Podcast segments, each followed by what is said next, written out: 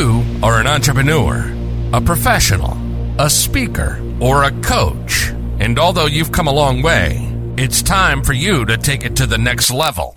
We've got you. This is the Author to Authority podcast. We'll help you use authority and influencer marketing to build your business stronger and faster by publishing a book. You'll hear from guests that are thought leaders in sales, marketing, networking, communication, social media, promotion, and business leadership. Let's do it. This is the Author to Authority podcast. And now your host, the extraordinary word ninja, Kim Thompson Pinder.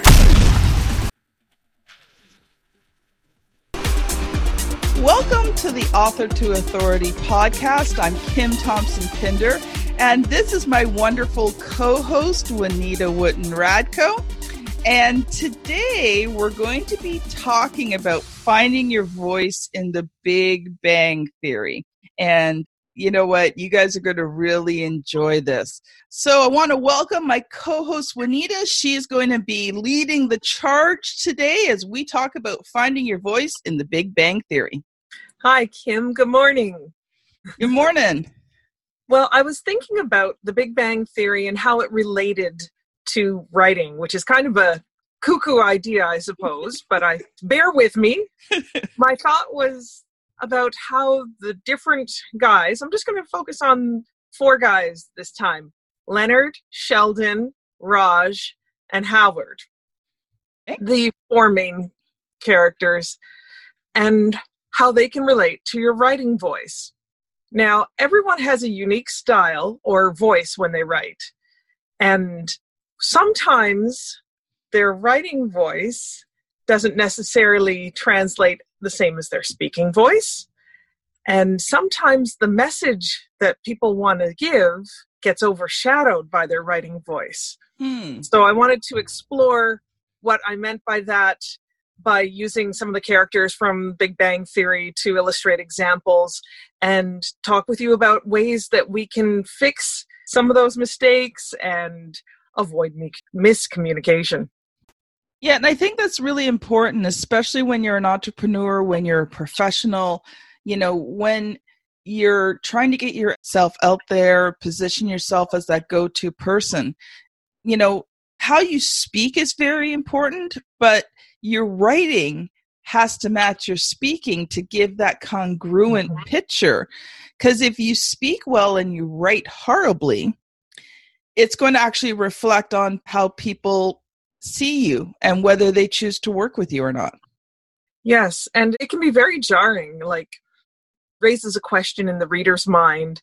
Well, which one is the real you? Which one is the mm. authentic voice? And that's yes. very consider. You don't want your clients, your readers thinking, "Oh, he's a phony. She's she's not really being honest with me." Mm-hmm. So it's important to have that mirroring in both both your speaking and your writing.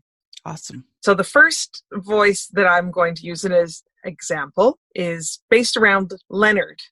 Mm. Leonard, like all the guys in this show, uh, is very smart and he can be funny, a little sarcastic, and he's the portrayed as the typical nice guy, but he's often afraid and insecure in how he expresses himself. It takes him so many months, so many episodes to express his affection to Penny, the next door neighbor. Hmm.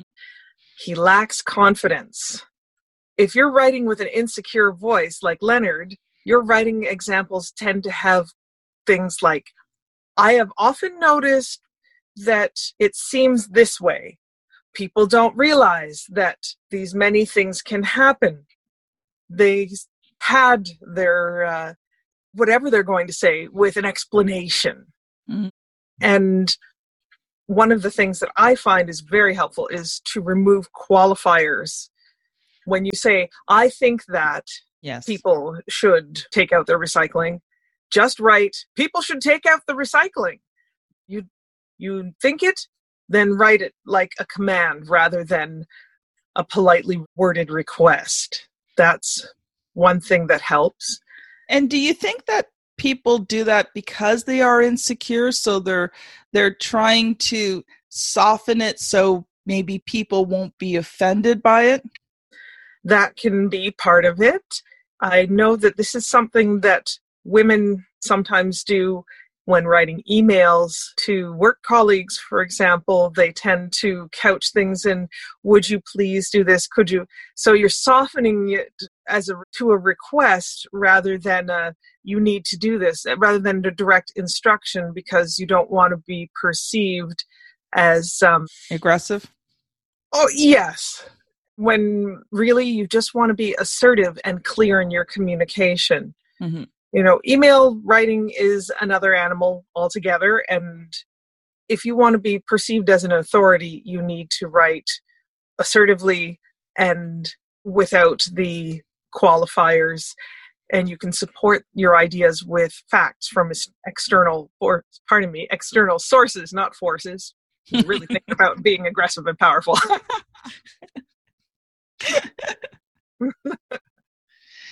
and I think too, like one of the things that we talk a lot about with our clients is when you use phrases like that, they're not grammatically wrong, but it's considered weak writing. Yes. Awesome. Sheldon. So, oh, did you want to? I was going to say, who's next on our list? Sheldon. He's the, uh, really, I kind of feel like, although Leonard is the lead man and ostensibly the, the one that show's focused on.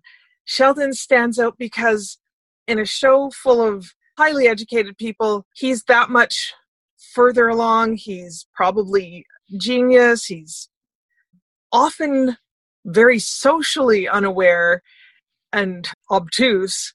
And he's possibly neuroatypical. They never really get into that, but socializing is very difficult. So where his where Sheldon falls down is not in his ability to express his ideas clearly and assertively, but rather he's confident to the point of arrogance.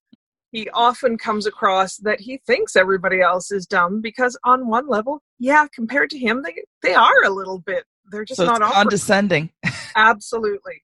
And it's almost like all their brain power goes into being academic, that they have no brain power left for anything else yeah it's missing he's missing emotional the eq the emotional quotient yes. rather than the intelligence quotient.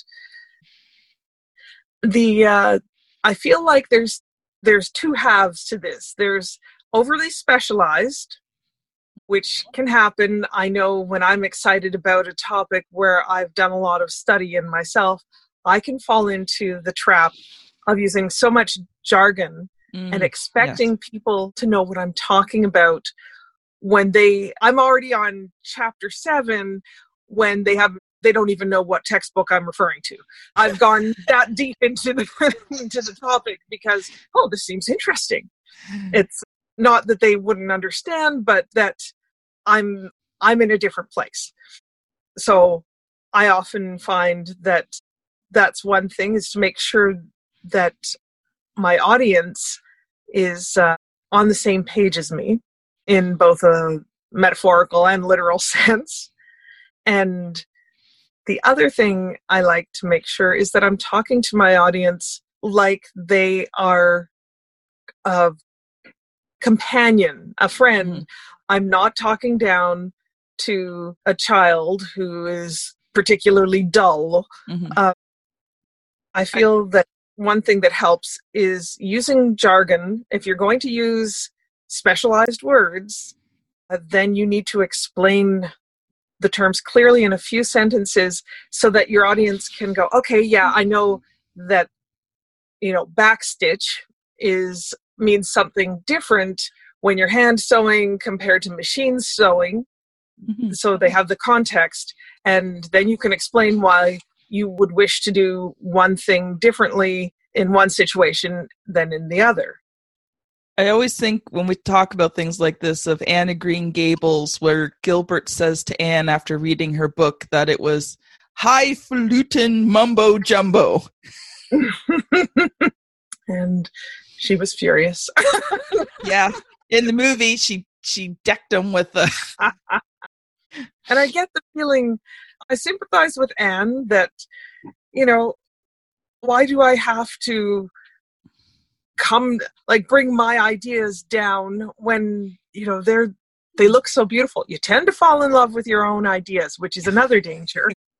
But, but sometimes uh, I feel the best way to describe it would be what Einstein said simplify as much as is necessary, but no further.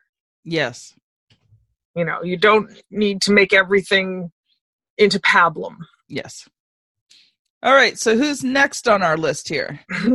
Howard Wolowitz. oh. If, oh my goodness, he's the guy who's like, was your mother a thief? was your father a thief?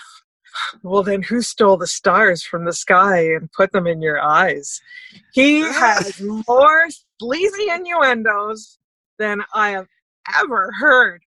It's that is how he starts off as in the early seasons. He eventually grows into a better character. He's not completely reformed, but he improves. Hmm. And where the crass voice comes in is when people write they want to seem and relatable and so they will use swearing sexual innuendo rude and crude? Yeah just being crude and you know toilet humor. And it's like while at times there's a place for that sure it's you know it's not live at the apollo. Your book is representing you. And in that instance, I feel like it's really important that you put on a professional persona mm-hmm. and leave your weekend self for the weekends and not in the pages of your book because you don't know who in your audience you're going to alienate mm-hmm. and you risk losing connection on something that's really very easy to control. And I think that includes all of your content, especially your social media people don't yes. realize that you know you can't be one person one way and then another person on social media because people check you out you know mm-hmm. they check out your website they check you out on social media they see what you're doing and you know if you come across you know as this very professional person and then they come across you on facebook and you've got all this rude crude stuff on there you know and pictures of you partying on dude you know you know they're not necessarily going to want to work with you yes because you're ref- you're judged by the company you keep and social media really magnifies that finally i'm going to talk about raj and i call him the lost voice because for in the early seasons if there was a female character in the room he could not speak.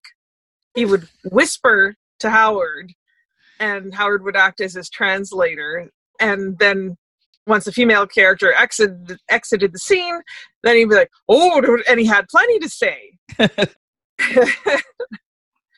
and I feel that's like, this is going to sound like I'm contradicting myself with uh, what I may have said earlier that you need to write, you can write to too small an audience if you're when you're talking about using your jargon if you're if you're not inclusive of the people that you're aiming your book towards you're going to lose them if you're too vague about your ideas and too general both cases you're missing your intended audience mm. so it really is important to understand who you're writing your book to and to speak with them in a way that connects you both. And this is the point, Kim, where I thought maybe you could talk a little bit about how the RTI publishing questionnaire, client questionnaire, really helps people uh, find who their ideal reader is. Yeah, so when we bring a client into RTI publishing, the first thing we have them do is fill out this questionnaire. And the point of the questionnaire is to help them determine the two big questions that we actually discussed in the, the last podcast together, which is, you know, who are you writing this book to? And, you know, what are you writing this book about? I always teach that, you know, if you write to everybody, your book will be ineffectual and wishy washy. So, you know, our first, when we first bring on a client, you know, those first couple of sessions are a lot about, you know, who you writing to, you know, what are their wants, needs, problems, desires. Like we take a really in depth look at that person before we even start the book writing process because it's important to know who we're writing this book to. So when you are writing a book, creating content, you know, sending out e- mass emails, you know, all of those kinds of things, you want to make sure that you are writing to the right person and that you're not trying to write to everybody about everything. You know, you want your communication to be clear and you're okay with the fact that it's not for everybody. You're not trying to reach everybody. You're trying to reach a group of specific people. Mm-hmm. Yeah, I mean, when we were in school and you had a writing assignment, your teacher would give you an idea of, I wanted to cover these certain points. And if you didn't cover those points, then you weren't going to get as high a mark. It's kind of the same idea is that you're wanting to check off that list. So in contrast to the characters in the Big Bang Theory, when you're working on your own writing voice, you want to aim for writing that sounds confident. Yes. Professional, informed, and natural. When you keep these points in mind, you can be confident that your audience is understanding you and your message. Now, I just want to go back for a second because you do want it to sound natural, but it still has to be readable. So there, there's a balance between the two because sometimes yeah. your natural voice does not translate well into writing. So you do want it to be natural, but you still have to. I think one other point that we'd have to add is, you know, check your grammar, check your spelling, you know, have, if it's something really important, have somebody else read it first so that they can give you feedback. Are they understanding what you're trying to say? Are they clear, you know, in what you're trying to say? Do they feel do they feel like you did it in a concise, confident manner? Right? So that's always, you know, a very important thing. So, you know, I've written personally over a hundred books and have worked on more than that. And when I write my own books, and I am in the process of writing Author to Authority, it will be out in 2020. In fact, I'm hoping to release three books in the Author to Authority series in 2020. But you need to understand that when I write, it goes to my team. You know, Juanita's the head of my team, goes to her 1st mm-hmm. and then it goes to the other team members. And they scrutinize that thing with a fine tooth comb. And so it doesn't matter how long you've been writing for. Like I said, I've written over a hundred books. Each book has been a hundred to two hundred pages. You know, there's 300 to 500 words per page. I can tell you, I have written a lot of words. And that's not bragging, it's just the truth of the matter. But even at this point, I still, anything important that I need to send out, even including sometimes emails, goes to Juanita first and I get her feedback. So you know, and she always gives me such lovely feedback. It's like, Kim, I really don't think that's going to work. Let's try it this way.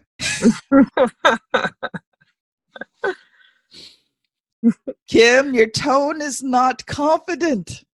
Kim, you're being a little rude. So, yes,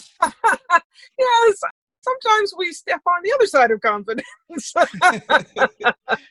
so, you know, if you want to improve your writing and your writing voice, one of the main ways that that you can do that is through feedback. And that's a very important aspect of learning how to write. One of the things that I've done for several of my clients is eh, while we were writing their book, they were writing blog posts. And so for some of them, they would send me their blog posts and I do quick feedback on it, you know, little rewrites and quick feedback to help them improve their writing styles so that it's matching the book. So when the book Very comes important. out, their writing style has improved to that point so that there's consistency throughout. So I'm going to you have some closing thoughts there and then I I have a closing thought to share as well. Okay, great. Well, I just wanted to say that this is not something that you can flip a switch overnight Mm, yes. Something that you work on. And as Kim said, getting feedback from someone else is important. Reading what you've written out loud can often help and help you massage your words even more to discover whether or not it sounds natural actually coming out of your mouth. Yes. And if it sounds maybe a little too close to what's coming out of your mouth, maybe you might need to raise the bar just a little bit. One of the big tools that I love, I use it all the time in office, is using the synonyms or going to dictionary.com, thesaurus.com. My two best friends beside you. Changing the uh, and changing the word. Hmm. When I first wrote my notes for the podcast, I was talking about how the your message can be obscured, and then I was like, that isn't quite what I wanted to say. I'm close, but and another suggestion was eclipsed, and I thought, yes, but we're not quite there. And then I found overshadowed, which gives you the idea that while you can still see what the message is, it's like there's a, a little dark covering. You're being shaded by other parts of your message. So that was a valuable thing. And that was something simple. If you tend to repeat the same words, like yes. I know we talked about this, like interesting, important, incredible. Those are three words that people tend to use often, often. And you have so many options out there. And my pet peeve would be things. If you mm-hmm. can find another word instead of things, you will be a better writer. if you can, when you're talking about it, if you need to drill down and specifically say, when I'm talking about things, what I actually mean is apples or fruit, that will be beneficial and clearer for your readers. You have many great books inside of you, friends, and this is where you start getting them out. So let's start working on your voice together. Thanks, Juanita. And I remember one time you gave me the hint that if you have to reread something that you've done in like Word or something like that, change the font or change the size when you're reading it because then it makes it seem like it's brand new so you catch things. So, well, good stuff, Juanita. I am happy that we got to do this episode. So, this has been the Author to Authority podcast. I'm Kim Thompson Pinder. I've been with Juanita Wootton Radko and we will see you on the very next episode. bye bye. You've been listening to the Author to Authority podcast. The extraordinary word ninja, Kim Thompson Pinder, has helped over 200 entrepreneurs, professionals, speakers, and coaches write and publish their books that have become incredible marketing tools for their business. And many of those have gone on to become Amazon best selling authors and have used their books to land high level clients and get on big stages. We hope you've enjoyed the show. Make sure to like, rate, and review. And we'll be back soon. But in the meantime, hit the website at www.authortoauthoritypodcast.com. See you next time.